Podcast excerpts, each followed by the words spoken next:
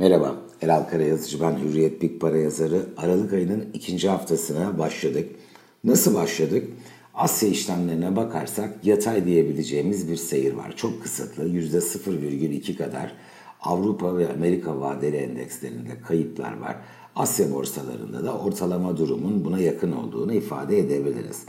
Geçen haftayı bir hatırlayalım. Ee, dünyada pozitif bir hava var ve bunun özellikle geride bıraktığımız 2-3 hafta tempo kazanarak sürdüğüne şahit oluyoruz.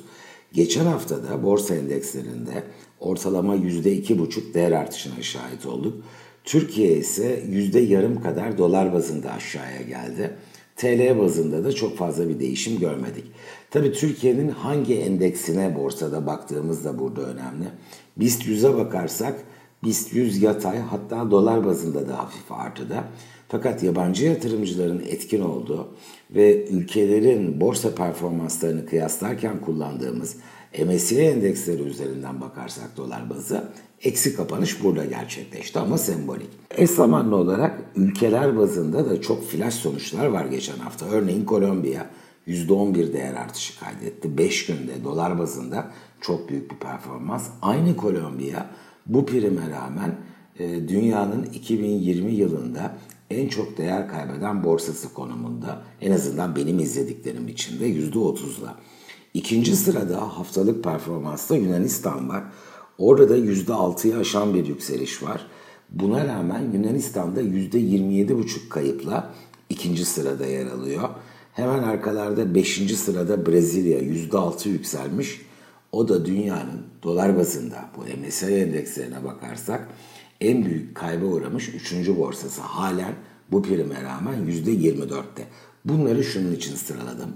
Türkiye'de bu listede en kötü performansta yıllık bazda 2020 bütününde %22,5 kayıpla e, dördüncü sırada yer alıyor. Ama geçen hafta Türkiye bu en geride kalanlar rallisine katılamadı ve negatif performans gösterdi. Sebep çok büyük ölçüde Avrupa Birliği Liderler Zirvesi.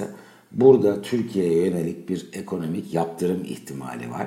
Bu risk, bu belirsizlik Türkiye'nin geçen hafta tercih edilmemesine neden oldu. Bir önceki hafta da aslında biz Türk varlıklarında o dünyadaki coşkuya tam manasıyla bir katılamayış, yatay, yatay bir seyir görmüştük.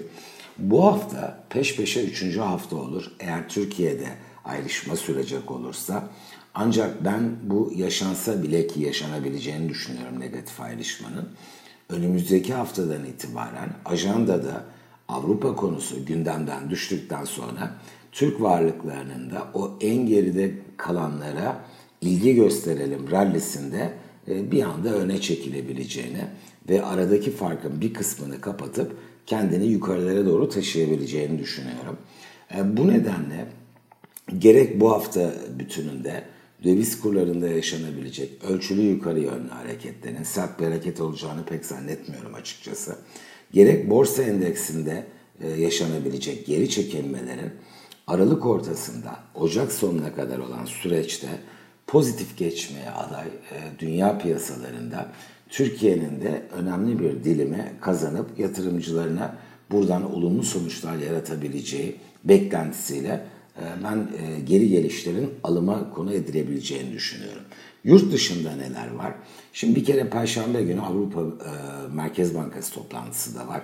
Ve buradan ekonomiye desteğin sürdüğü yönünde bir haber muhtemelen gelecek. Zaten motivasyonda bu da etkili. Peki beklenti bitti olur mu bu gerçekleştikten sonra? Birkaç gün süreyle çok kısıtlı pekala mümkün bu. Fakat e, ajandada farklı beklentiler de var uluslararası piyasaların önünde. En önemlisi de şüphesiz Amerika'nın devreye girmesi. Bir belki birden fazla yardım paketiyle onların da ekonomiye destek olması. E diyeceksiniz destek destek nereye kadar böyle? Her hastalık ilacını da beraberinde getiriyor. Evet şimdi ilaçları konuşuyoruz ama 2021 yılının ikinci çeyreğinden itibaren özellikle de yaz aylarından itibaren ekonomik aktivite üzerinde bu Covid salgının etkilerinin minimize olması favori senaryo konumunda ve bu kez 2021'in ikinci yarısındaki canlanma beklentisiyle biz önümüzdeki aylarda yani 2021'in ilk yarısında ilacı değil hastanın iyileşmesini konuşacağız. Bu nedenle önemli bir yıldı 2020. Sıra dışı bir yılda bir krize sahne oldu dünyada. İşte 2021'in kriz sonrası krizden çıkış e, yılı olmaya aday oluşu şu an gördüğümüz ve önümüzdeki aylarda da hız keserek de olsa devam etme ihtimali yüksek olan küresel pozitif e, havada bir önemli çekim merkezi olduğunu bu unsurun düşünüyorum.